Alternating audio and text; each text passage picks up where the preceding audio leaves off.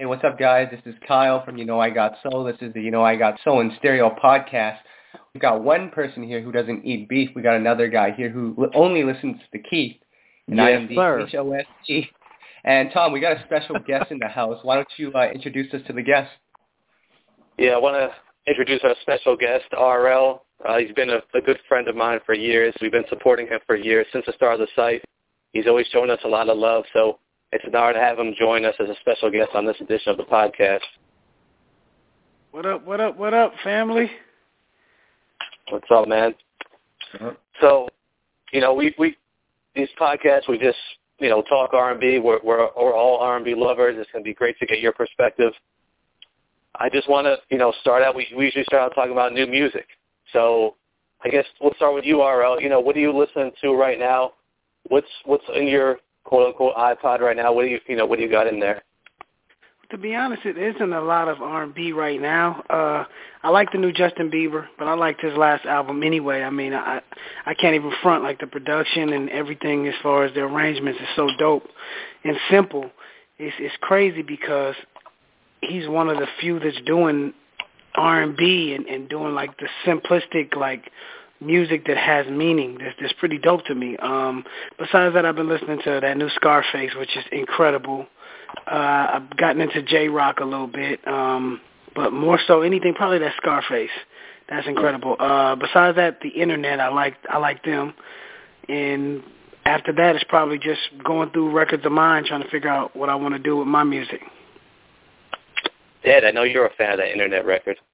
Yes, I am. RL's got some impeccable taste, player, because pretty much everything he named, minus the Beaver, but er, everything he named, you know, is on my list too. I just reviewed Jay Rock over on soulinstereo.com. Go check that out. It had a couple bangers up there.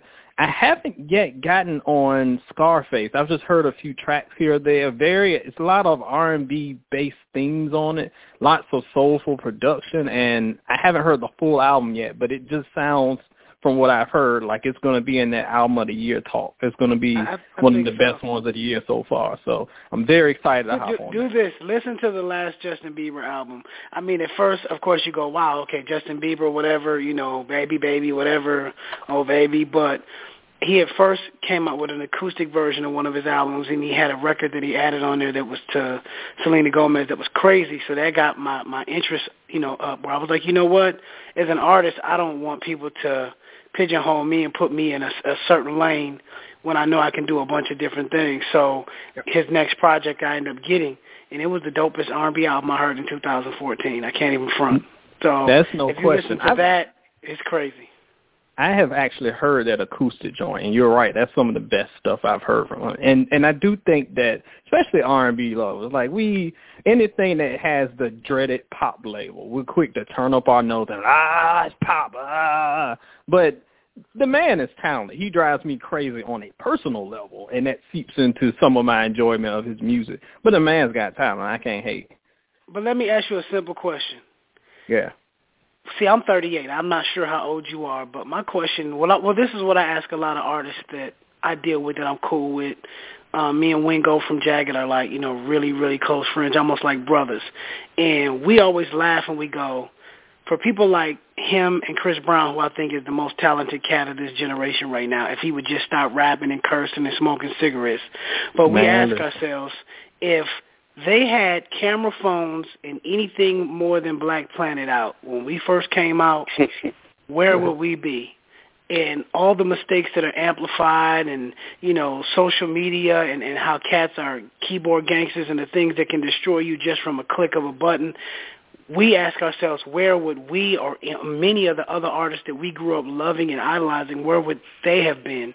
So I try not to look at the personal. And secondly, you know, I have a son that's 19. That's probably closer to maybe two, three years younger than Justin. And I look at the dumb stuff he does and the mistakes he makes, and I go, I have to give Justin that same leeway, you know, and seeing him grow and, and clean up his act. And I hate to say it, but a lot of the mistakes he made was trying to be something he wasn't. I don't like the, the to use the the B word, but he was trying to hang around certain type of cats and have mm-hmm. some type of street cred. And that's the same thing with Chris. You know, you hang around certain cats trying to get street cred, and your house get ran up into, and you start picking up habits and trying to be something you're not instead of just being a professional and that's what messes up the game. So the reality of it is, is these cats are just super talented, but they, to, to, to an extent, they're kids, man, and they just need somebody to take their belt off or something and, and, and put them back in the right direction. But because they got all that money and all that influence, there's only a handful of cats that can do it. You know what I'm saying? Oh, that's no question. Because on my site, maybe a couple months ago, we were just discussing, like we all love TLC, but can you imagine if Left Eye had a Twitter, if Old Girl had Instagram, she would be on fire because right. people would be why because she was just that type of personality. And you know, I came up. We're around the same age, so I know the things that we went through back then, mid '90s, late '90s. And if we had camera phones and people were kind of looking at what we were doing, we would get caught up too. but I think what what we need to do as as you know as adults, we need to instill. I don't have any kids. I have a youth group. You have you know I have a child. But what you what we do, and we're in this position to kind of guide. And I know that you know when you tell somebody young, they're like, "Well, you were doing the same things." I'm like, "Yeah, play. I was doing the same thing." So let me tell you why you shouldn't do it. So a lot of the the Chris Browns and those who were got their wilding out phases. I understand that talent is there, but it's very important that they surround themselves with positive influences and that they remember who they are and that the eyes are on them. It's a little harder, but it's still that responsibility falls on them. You're right, I mean, but let me ask you one more thing. What what does Chris and and uh Justin have in common? Where's as far as age, as far as fan where, base, where, where's, as far where's as their dads? Ah. Where, where uh, their moms were kind of momagers, and the women in their lives that were influential, or the people in their lives that were influential, were really women. So the truth is, it takes a, sometimes it take a man, sometimes it take a you know a positive figure like that. So may, maybe that's what they need, but how can you get that? You know, especially when you have that kind of paper, it just changes. You know what I mean? So you know, I don't want to you know keep you know harping on that, but I'm just saying I'm not making no excuse for no man, but I feel like you have to give some people some understanding and a little room to grow. I think that Chris becoming a father, he he's shown you know growth. I think that uh Justin has really recovered because he got the number one record in the country. I like the last single with Skrillex, and I like this one. I think it's incredible. Well, it's funny you guys keep talking about social media. RL, I know you've been involved in some social media stuff recently with the whole, you know, why are you always lying video that's floating around Vine. yeah. How many times have you been tagged in one of those videos? You know what? Too many, and I and I and you know, Vlad asked me to to make a video just to make light of it, and I did it reluctantly because I'm gonna be honest, I don't know how to feel about it. You know, you're making a parody of my life work. On one end, you know, I don't want to be a stickler and be, you know, seem like I'm bitter or anything, but you're kind of making a parody of something that I work really hard with. It's something I continue to, you know, get residuals from, and and it's part of my identity.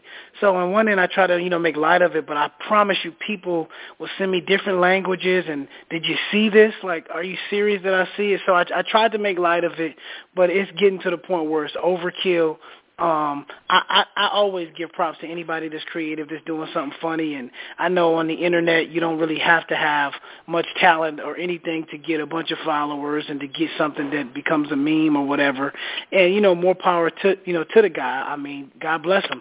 But for me you know this is this is my life. This isn't a hobby. This is you know something i do. So you know i i try to make light of it as much as i can but i'm not going to lie. It's, it's to the point of where you know i i, I try to respond to a bunch of um a bunch of um other other people that that hit me on Instagram. I try to read as many messages as I can. It's to the point now where I don't even want to read any because all of them are pretty much tags of, of different videos that I've seen a million times, and it's it's it never was really funny to me, and now it's to the point of where it's it's kind of frustrating to be honest. Right. Well, it's interesting because Tom and I were down at um at Essence um, for the, uh, I mean, in New Orleans for the Essence Festival. And I guess the question for you guys, and Tom, I, I'm sure you can elaborate it on, on it some more, it seems like this generation is all about having fun, which isn't necessarily a bad thing, but because we're also focused on having fun and laughing at all these 10-second videos, I think the aspect of true R&B is gone. Uh, Tom, do you want to elaborate on that? Well, first of all, yeah, sorry we missed you down there, RL. I, we were just running around like crazy. We're hoping to get a chance to run into you down there, but too much. But the thing is, you know, we were in the convention center at the, at the Essence Festival where they have all types of booths set up and different artists making appearances and and um promotions and all these companies that have stuff set up. And I just literally was watching. I, I think it might have been Eric Roberson was doing a live performance on stage, and then like about a hundred yards away, you had the Coca-Cola booth, and they were just playing some turn-up music, like I don't know, Wobble Wobble or something. I don't really listen, but but anyway, the the Coke one was packed. People were just dancing and having a good time, and there was like literally nobody checking out Eric Roberson, and it just kind of made me sad. It's like, is, is that what it's come to? People are just more interested in, in in grooving to something that catches them instantly, you know, as, as opposed to just hearing some real music. And that's what that's what I took away from that at this point. That's why we're at where we're at now. Um, you know what? Because we we ended up doing the uh Walmart stage, and they had us going like super early, which was crazy to me. But it was like you know still a blessing. You know, I appreciated it. I think that um a lot of these corporations are going for generations that don't really spend money anyway. I think that where record sales are coming from are still adult contemporary. You know what I mean? Um, you know, people are more about single sales and things like that. Um, I'll give you one worse. Um, recently, uh, uh, a friend of mine who's a pretty big music exec hit me and said, "Listen, I'm, I've heard all your music. I already know what you're doing. Quit sitting around the house and being lazy and just performing and you know and, and standing on just your hits. Let's do something."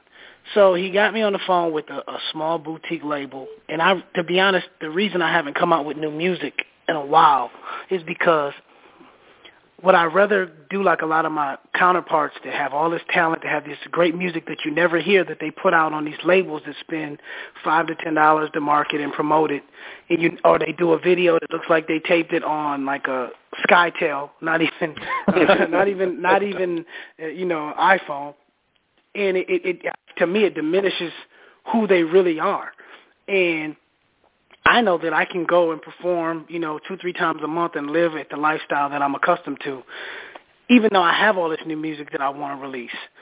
But they got me on the phone with a music executive of a small, I can't even say an executive, a guy that has a really small label that has signed a few artists that stay there for one album and leave. So he got on the phone with me and I was we were just talking about music. And he basically said, well, you know, I see you don't have, you know, a lot of followers and you don't have, um, you're not doing a lot of shows, which wasn't true. And he said, you know, you, um, really, if we did, did a deal with you, it'd be like starting from scratch.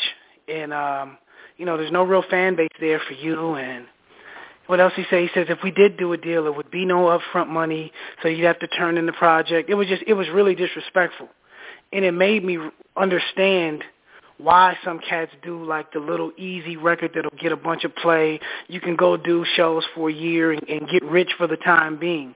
But then my biggest issue is, and I've said this the time before, where or what will these acts that are performing these songs now, what will they be performing in five to ten years? Because yeah, you can hit a lick right now and make some money, but how will you be able to sustain your lifestyle once people want that real music again. You know, my cousin's Philip Bailey from Earth, Wind, and Fire. So for me, you know, growing up hearing those kind of records and knowing that cats can live forever off of four or five records and learning that myself, um, it hurts, I'm not gonna lie, because there is some type of I can't even say ego, there's pride involved where you you want people to respect your craft and what you do and how much work you put into it. Um I just saw a performance of a of a guy on a on a major network and he has one of the biggest records out, and he performed it live, and it was the most embarrassing thing I've ever heard in my life. Hmm. and I was like, "This is exactly I saw what that I'm performance, talking about." RL. I feel right. And I'm not I trying to wish no ill, name. right. I'm not trying to w- wish ill will on anybody, but my thing is, it's not even the consumer that I blame. This is what has happened, and I don't want to, you know, I'll, I'll give me 30 seconds. This will be done, but this is what has happened. Back in the day, you know, Clive and these record people. Right now, these are they're numbers people. These aren't people that enjoy music or listen to something and go, "I believe in this. I'm going to put myself behind this. This is a hit. This artist is a star. I'm going to do that." No, they're like, "Well, how many followers do you have? How uh, uh, how many uh, whatever?" Like it's all about social media and things like that. But what happen what happens is realistically Clive Davis and people like that seeing cats like Puff and Jermaine that worked their way up that knew the life knew knew the culture and they gave them opportunities the problem is when you sometimes when you give a brother an opportunity what does he do he puts his homeboy on Man, I don't want you in the streets no more, dog. I, I'm, come on, this music thing. I'm telling you, you can you can make money. You it's the same. It's the same thing with real estate that happened. It's the homeboy network, and then you get these cats in the game that might have been the dope game, might have been, you know, different things like that. So now they look at the music game as a hustle. How can I flip this artist?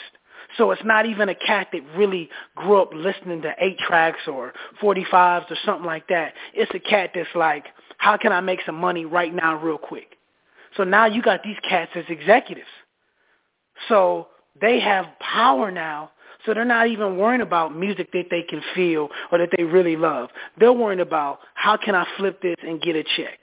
Period. And that's where we are with music. Wow. Did y'all just hear that sermon? See, I love that RL coming with this because when your boy Ed comes with it, y'all like, ah, you don't know what he's talking about. RL is telling y'all he laid down the sermon past the collection plate. The doors of the church open. you, you know what? You, let me ask y'all this: How many artists do you think that I'm open for that they that I've sold more records than, that I have more hits than, or that they they have one song? So I come out and I do my show, and then this person comes out and they do their show, and the whole show, the audience is waiting for them to get to their last song because that's the one song they know. Those are the most humbling type experiences that you deal with, where you know a cat that ain't put no work in. He got half a record. He making triple the amount you making that night. But what do you do? You just handle your business. You just got to just take pride in what you do and continue to move forward. And RL, I know you don't want to to, to blame the consumer, and that's fine, totally get it. But like for me, I, I want I want to put the consumer on blast because like I recently saw this Instagram post that bothered me. I brought it up on another uh, podcast. Avant was mentioning his new album was coming out, pre-order was available, and one of his fans or followers was like, "Well, you got to give us some samples of it first. I just feel like, like where are the true the true fans anymore? Who's who's supporting anymore? It's like I feel like people are too entitled these days people are not going to support like they used to. You got so many people thinking they're artists now that there's not even really fans anymore. It just, and I'm not trying to talk badly about anyone, but like that's just the way I see the landscape out there of consumers and and what what artists have to deal with to get support. To me, it's just really sad. Well, the well, truth I mean, is, kind nowadays artists are giving away music, like like right. like as far as the, uh, the the newer artists. So they want that same thing from the the the more seasoned artists, but the truth is they're not realizing they're giving that away because it's not it's it's not worth anything. You get what I'm saying? So yeah, you can go make instant oatmeal or, or get it really cheap in a bag and come home and put water in, in it or whatever. But if you want like a, a real breakfast and you go somewhere to a real nice restaurant, they're not gonna. Can I taste it first? it doesn't work like that. I think that what has happened is uh consumers have become spoiled because a lot of these artists that aren't as talented or don't have you know the kind of music that they should are giving stuff away but then they're getting hits off of it. So they're expecting artists like us to do the same thing. You know you got to remember social media is crazy and we we hear the same things. And, and you said that a fan of avant a fan it wasn't a fan of avant. It was somebody that might follow him but it's not a fan because if it's a true fan they're expecting the music. But i also blame artists like like us like me. I'll tell you why we we we're in the car and we listen to music and we go through this midlife crisis. It's almost like a musical menopause, where we go, well, dang, this is on the radio. Do I need to do this too? Man, like, do I just need to make some dumb music? And then you do, and then you go sign this little deal because you want to come out so bad, and your video looks cheap, your mixes ain't right, you couldn't really have the budget to pay the producers you needed. You just wanted new music out, and it's not up to the, the caliber of what your, your audience is used to. That's another thing. That's another reason I haven't come out with an album. I put a little single out just to get some feelers, and I'm not gonna lie, it wasn't my favorite, it wasn't my my best work. It, it I I didn't want to give them that because it wasn't the kind of budget that will be needed for that. So that's what you deal with. A lot of these artists that come from my time, they they go and just want to put something out because people are asking them the same question I get every interview. So when you're releasing something, what's up with the music? The difference is because of my discography and because I get to perform as much as I do, I can sit at home and really you know, hone my craft and make it better and and still grow. A lot of some of the artists do sound dated. Some of the cats that I came up with, music do sound old as hell. They still dressing old as hell, still wearing 3X t-shirts and size 40 jeans. They still are wearing 3-4 chains. It's still going on like that. So I I'm not saying it's not the audience at all, but I'm saying that it's a it's a, a culmination of some artists not growing and they still sound dated or trying to rush to sign a deal because they want to put something out because they're tired of hearing when you're dropping something and they didn't have a budget to really put out what they needed to. And also social media, it's a it's a combination of things. I'm not saying it's not the the the casual fan at all, but if it's a real fan of your work, look at Prince. If it's a real fan, if somebody that loves your music, they're gonna find it wherever it is, support you however they can. Period. That's fair points. And I wanted to, I, you know, I really wanted to talk to you about your new music. You kind of touched on a little bit because we just put up this article, um, artists from a new album from in 2016. I named 15 artists. You know, RL, you were on there. I don't know if Kyle and Ed, you had a chance to check out the list yet, but RL, do you, do you see yourself releasing a new album? I hate to ask. I know you get asked this all the time. No, but I, I don't. You know, from someone like you, I don't mind because I know that you want to see, or you guys all want to see, you know, what's best. I have a whole album done right now. I actually spoke to KG, who discovered me, and we made a, a decision that a record that we have together. I think I played it at the Hello Beautiful uh, event called Body that he produced. We were gonna put money behind, really do it the right way. Because the truth is, right now, if you don't have an investor, a rich friend, athlete, somebody you know that really believes in you that's gonna put money behind you, these a lot of these boutique labels, they're not gonna do it. And that's just what it is. So I want to. The album is, is like literally, I did over a hundred records. It's done. It's not mixed or mastered because I don't have the budget for that, but it's done. I mean, I know you've heard a lot of the records, Tom. Mm-hmm. Um, and, and I'm ready for it. But again, I'd rather hold on to it and, and, and, and listen to it and and love it myself and let a few friends have you know records and and love them and it never come out than just throw it out and never get hurt because I've seen that happen to a lot of my counterparts. You know what I'm saying? And that's the most frustrating thing in the world. Definitely. A few of the others I include on the list were uh, Anthony Hamilton. It's been it's been four or five years for him. Eric Benet, Brandy, um, Kyle, Ed. Who, who are you looking for a new album from in the next next year? Well, you know, always high on my list is my man Keith Sweat, and he's been playing with this album, so I want to hear some a little bit from my boy. So I would like to get some some love from him. I'm really waiting on this Tweet album. I know she's back in the studio and got some things popping, so I'd love to hear something from her. And really anybody who is out there with a voice that we're missing that R&B needs right now, I'm totally welcome to hear them again. Anybody, bring it all on. Um, you know, for me, the one group that I'm looking forward to is TLC because they started that whole Kickstarter fund, raised a lot of money. So I'm just curious to see what they're going to do with that money, and hopefully the product's good. I really hadn't even heard anything about them recording. Have they been talking about it, or? No, not at all. But it would be really silly if they didn't put anything out with all that money that they made. yeah, I know they were performing, but I didn't know if they were recording it. Hmm. That'll be interesting to see. Yeah. Now, RL, you, you brought up KG, and uh, you know one of our favorite producers and a friend of ours as well. And now um, Kyle is putting out an article on um, some of the top producers in R&B, but it's more focused on the past 15 years, I believe. Kyle, you can speak to it a little bit.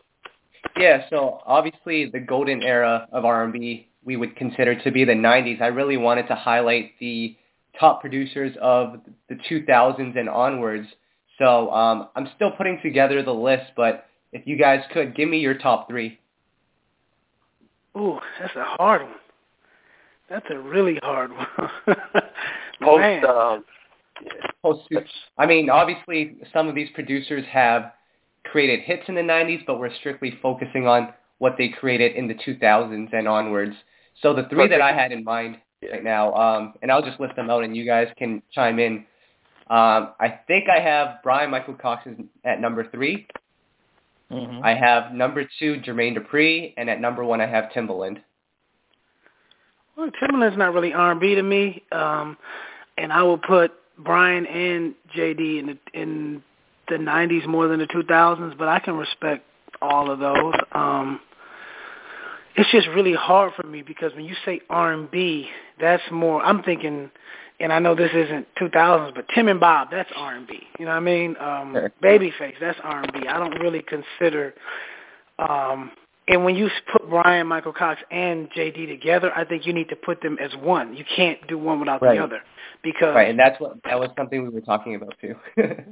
yeah, because because without Brian Michael Cox, those records would be just samples because JD's a genius, but he's not going to get behind a keyboard and you know play anything or anything like that. That's not his kind of thing. But um, I mean, there's a lot of uh, man, it's, there's a lot of producers that I think are are really dope. Um, but I can say that what I will say to go back to something you guys were talking about before, like like artists you guys are waiting on albums. Brandy's probably my number one. My issue with Brandy is like a lot of artists when you come out and you you I can't even say artist. She's a singer because an artist is somebody that is in the studio writing, arranging, that has, you know, something to do with the creative uh, direction of the project. You have other people that are really just dope, you know, performers and singers. They go in with the with the producer and somebody that gives them the artistic direction that they're going to go in with the project. I mean, they have to agree to it, I'm sure. But I know I I felt like with the last album for Brandy, it really wasn't um it was in a bunch of different directions where you know you kind of want to be happening you want to be popping now when the truth is your your your core audience wants that real music with substance where you blowing and it's just it's dope and, and it's not um it's not trying too hard to be young or anything like that it's just dope just because and I think that that's something that she did on the last project. She's one of my favorite artists, you know, one of my favorite, excuse me, vocalists. Um, but as far as producers, there's so many young new cats coming that are just so dope that I, that I listen to. There's cats like O'Brien on SoundCloud. If you go to SoundCloud, there's a bunch of producers that are under the radar that are dope because nowadays a lot of producers are realizing that when it comes to R&B, the core audience will sell you out really quickly.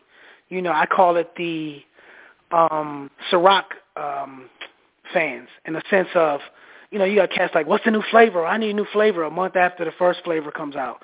And then you have other people that are like, you know, give me uh uh uh T&J. You know, they just want that quality what they're used to. You got other cats that I need that new. Give me something new. And then they'll they'll love you for 5 minutes and then your 5 minutes is up and you're done and they're looking what's next. Um so there's a lot of dope producers, but the older producers that were dope realized, just like Timbaland did, that you know what, maybe I need to go over here to this pop side because when they love you, you're good forever. So that's the Kyle, difference with me. Kyle, do you want to give a rebuttal? I know Kyle's a big Brandy fan, and he also go ahead, Kyle.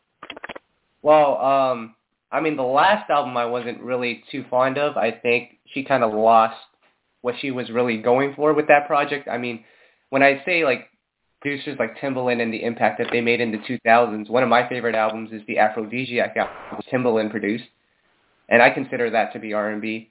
Um, but no, yeah, but like, is, that, like, is that better? Is that better than the Rodney album? The Rodney album is the best album she did to me.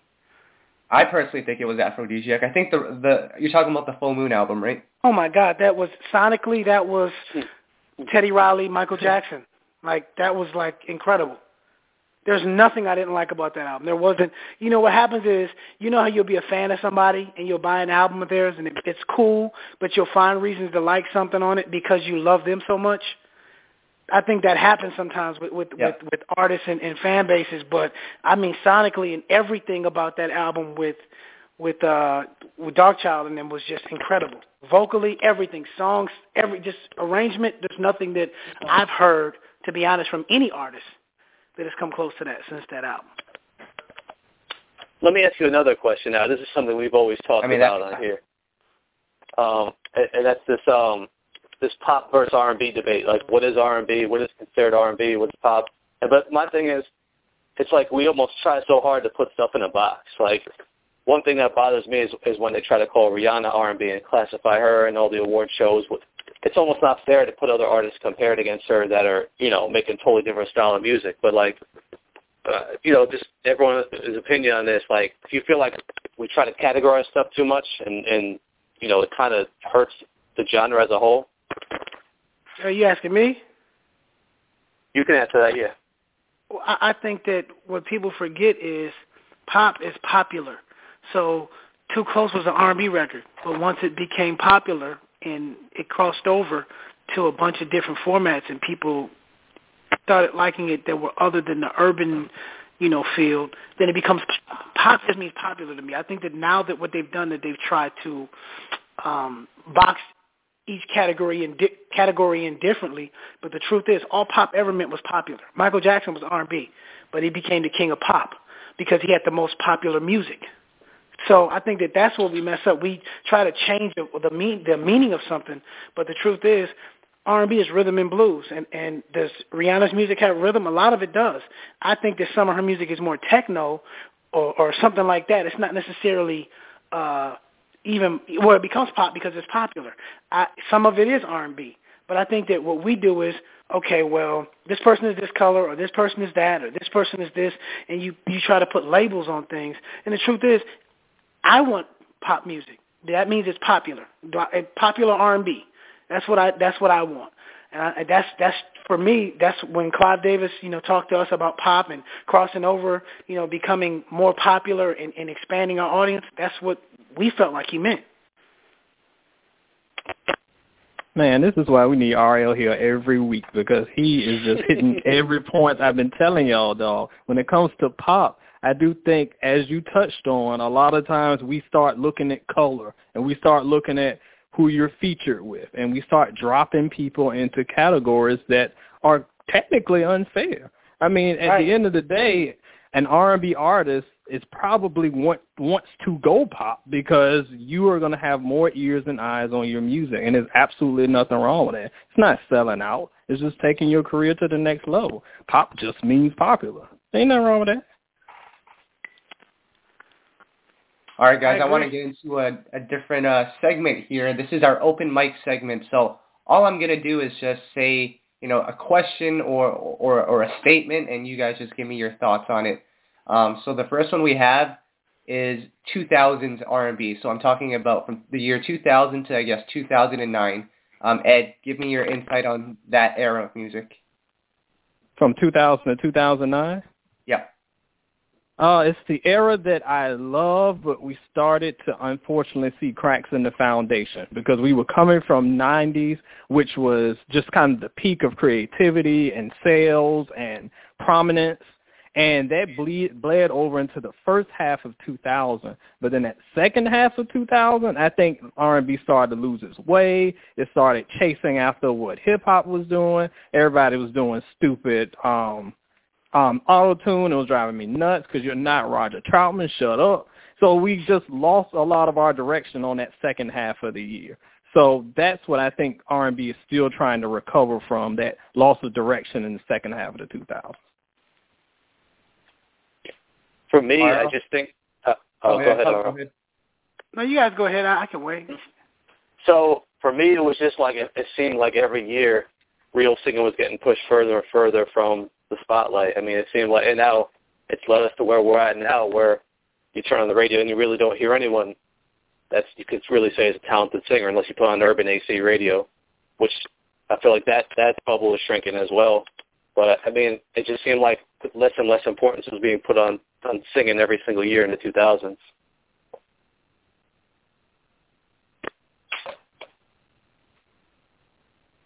My turn. Go for yep, it. You know. Uh, well, I mean, for me, number one, I I hate when they say groups from the '90s because we came out in like '98, '97, '98. Um, but there was some wag music in the very early '90s.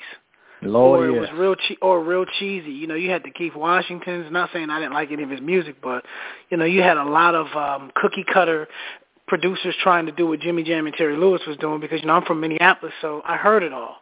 You know, so I can remember there was always. That's why I guess I had so much optim- optimism for you know later in the, the 2000s. I was waiting for it to change and evolve back to what it what it was supposed to be, kind of like it did in the late 80s and early 90s when stuff went to the synthesized uh, same beat machine sounds with the with the bunch of reverb on the vocals, which was the auto tune of the er, the late '80s, early '90s. If you listen to those records, it had so much reverb, it sounded like somebody was singing in the bathroom.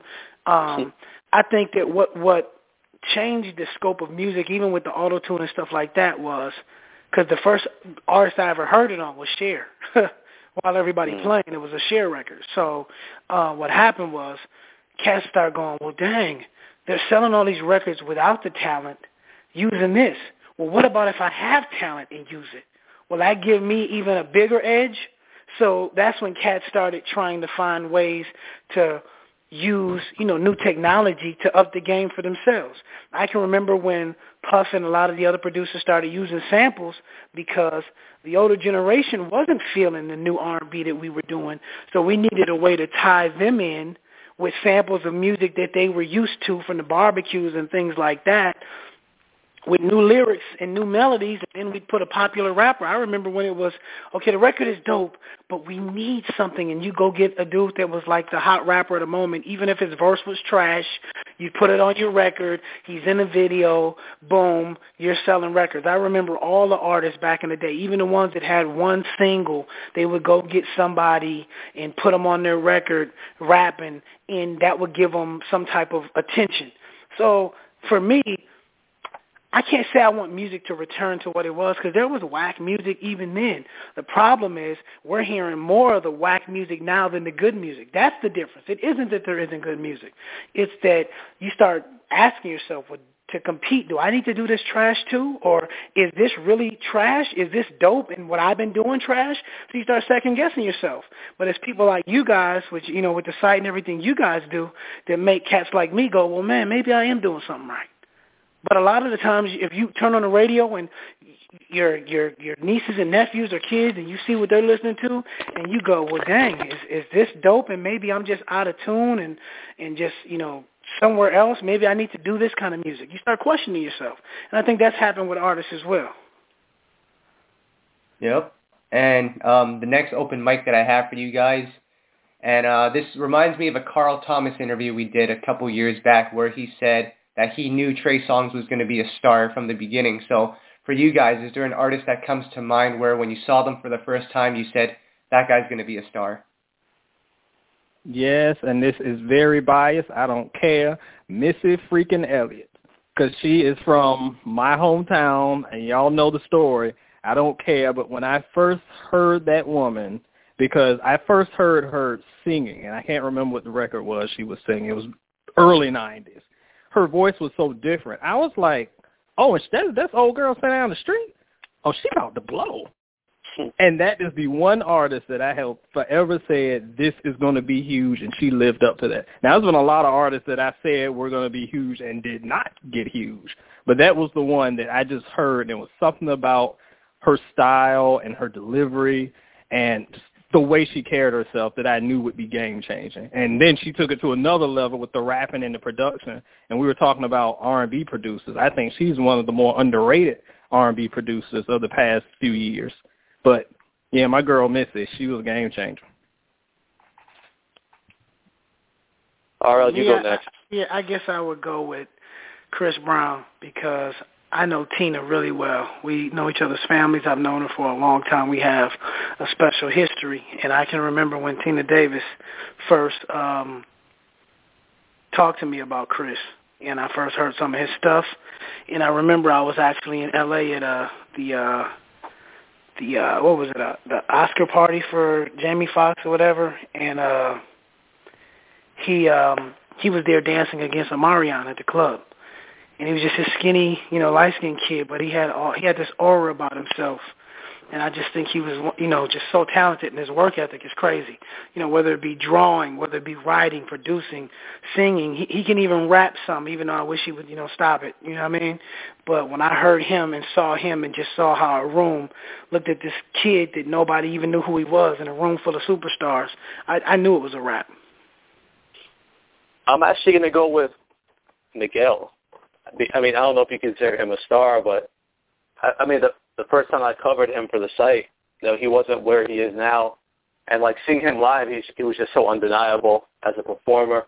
He just when when you're around him, he just has that aura of like this guy, you know, gets it. He he carries himself in a certain way. So that's how I felt when I was around him, and you know, Adorn kind of took him to the next level. This album, I don't know what it did for him, but he, he, you know, since we started the site, you know, we haven't seen too many R&B stars emerge, which is interesting there haven't been many we've covered since the start who have really blown up, which is kind of sad, in fact. But Miguel was someone who came to mind.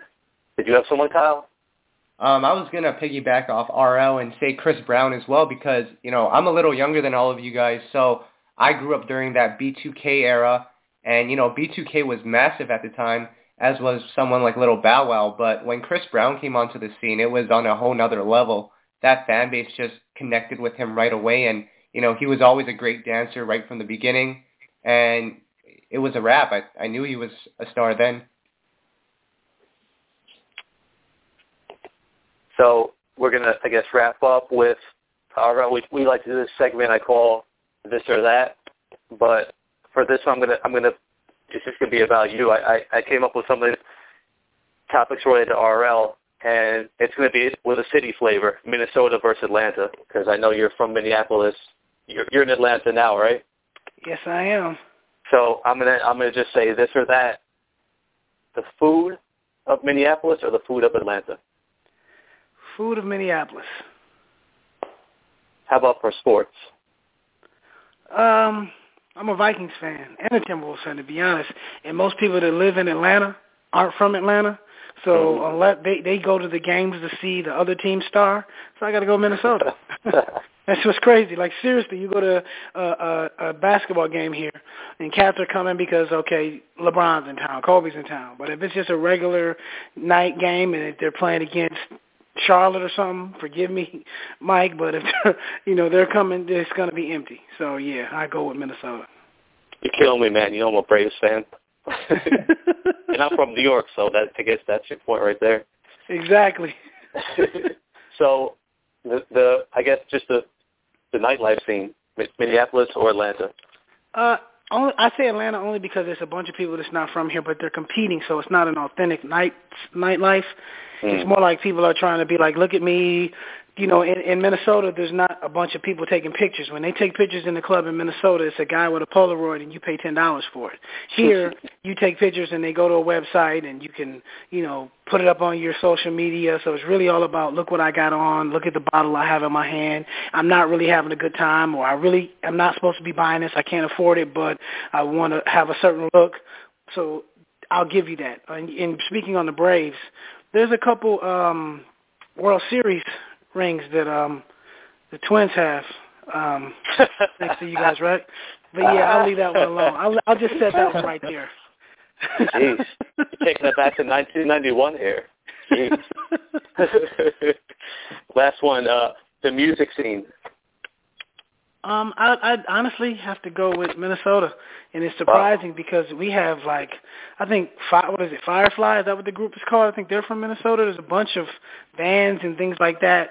You know, the scene is more organic. Here, it's it's not a bunch of it's not a bunch of artists. It's a bunch of singers looking for producers and writers to make them look like artists. Mm. If that makes sense. In Minnesota, you don't have that you don't have the opportunities of saying, okay, you know, I can go perform here and such and such is going to see me. I can get signed. So there, all you do is have time to hone your craft. So there's so much talent there.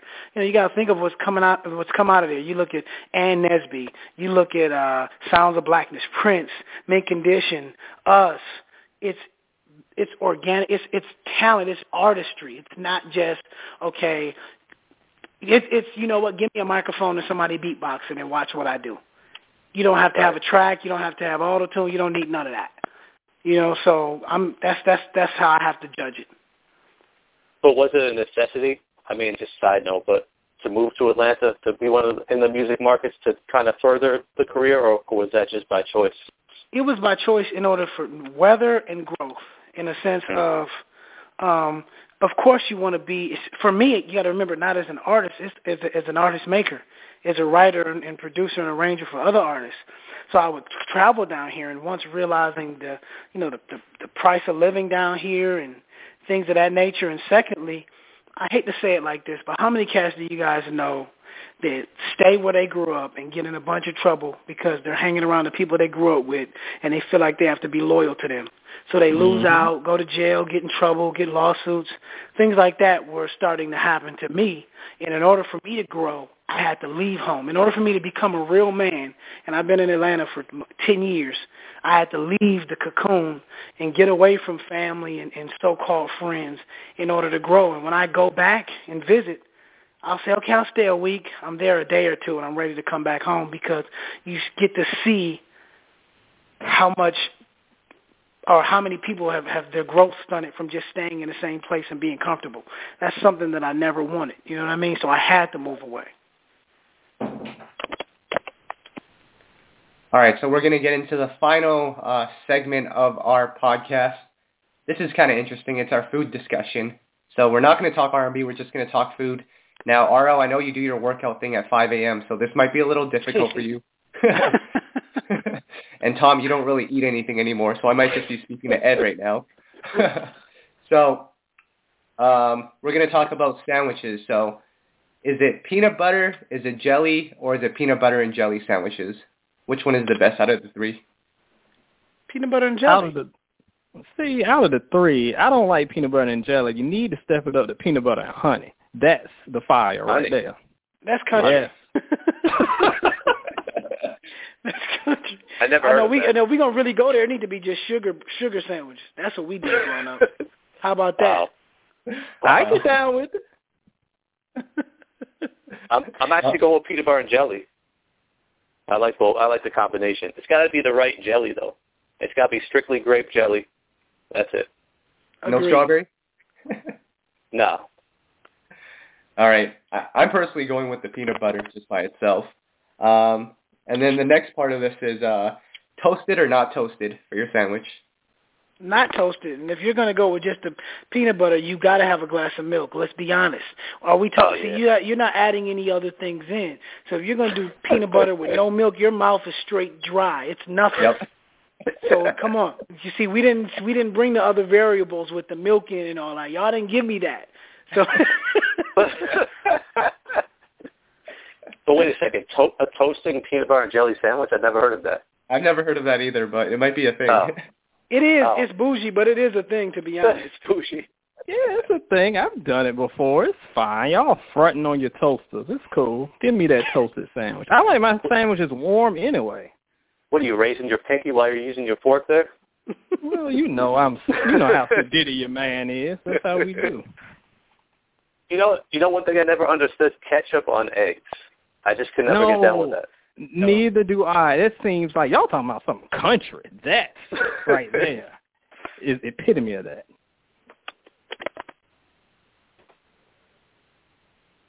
So I guess that's all we got, Kyle. Yeah, that's all we've got. Um, you know, RL, thanks again for joining us on this podcast. Hope you get, hope you had as much fun as we did on this one. Definitely welcoming you back every time. Anytime you want to hop on, just let us know. Um, tell us what you have coming up. Uh, for me, it's just been a lot of you know performances. I'm getting ready to head back to Australia at the end of the month, or should I say the beginning of October, I believe. Um, I'm always you know trying to hone my craft, and hopefully after me, you know, well actually after KG gets back uh, and we we've mixed this record, y'all be hearing the single really soon. Looking forward to hearing that.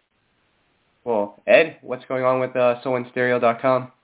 No, the usual, the usual. Like I said, we just posted a review of um Jay Rock's new album, which is, you know, it was a lot of hype around that. So I was glad that the fourth member of the Black Hippy TDE group finally got out and we got to hear a little bit from him. And the brother has something to say. So check out that review, and I'll have a couple more reviews coming this week. Maybe I'll finally get a chance to hop on that Scarface. Yeah. And Tom, what's going on with us on uh, you know I got soul.com? I just wanted to share the story with RL real quick. Tell him about um, when you got to hang out with Wingo. His Kyle, uh, RL, Kyle's in Vancouver, Canada, so he doesn't get to come across a lot of R&B acts up there, but he got to meet Wingo recently. Tell him about right. it, Kyle.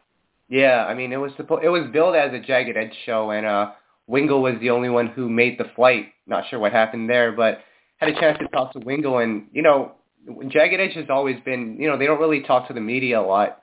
But when I got a chance to just spend time around Wingo, he's a cool guy, and you know, we talked music, and he was really looking forward to, you know, he just wants to sing, and that was the one thing that I took away from, you know, just talking to him. Yeah, he's one of the. He, to be honest, he's one of the um purest people I've I've ever met. Um, and I was looking forward to a project that we, we were working on coming out, but but it's not. But I actually am looking forward to working on you know music with him just for him. I mean, talented people don't realize that because he's so humble and so cool with you know taking a back seat to his other members. But he's one of the greatest souls I've ever met in my time in doing music, and that's almost 20 years. That's dope. Yeah, shout outs to Wingo. So for for you know I got soul, we're just gonna keep. You know, we got a couple of interviews we've got coming out. I think Musiq Soul Soulchild. We just did one with Dru Hill recently. Um, a couple more of these articles you've been working on. Um, just you know, need content. Just trying to do our best to keep supporting R&B. Yep. That's what we do. So, you know, thanks everyone again for listening. Thank you, RL, for joining us on this. Uh, look forward to bigger and better things for R&B.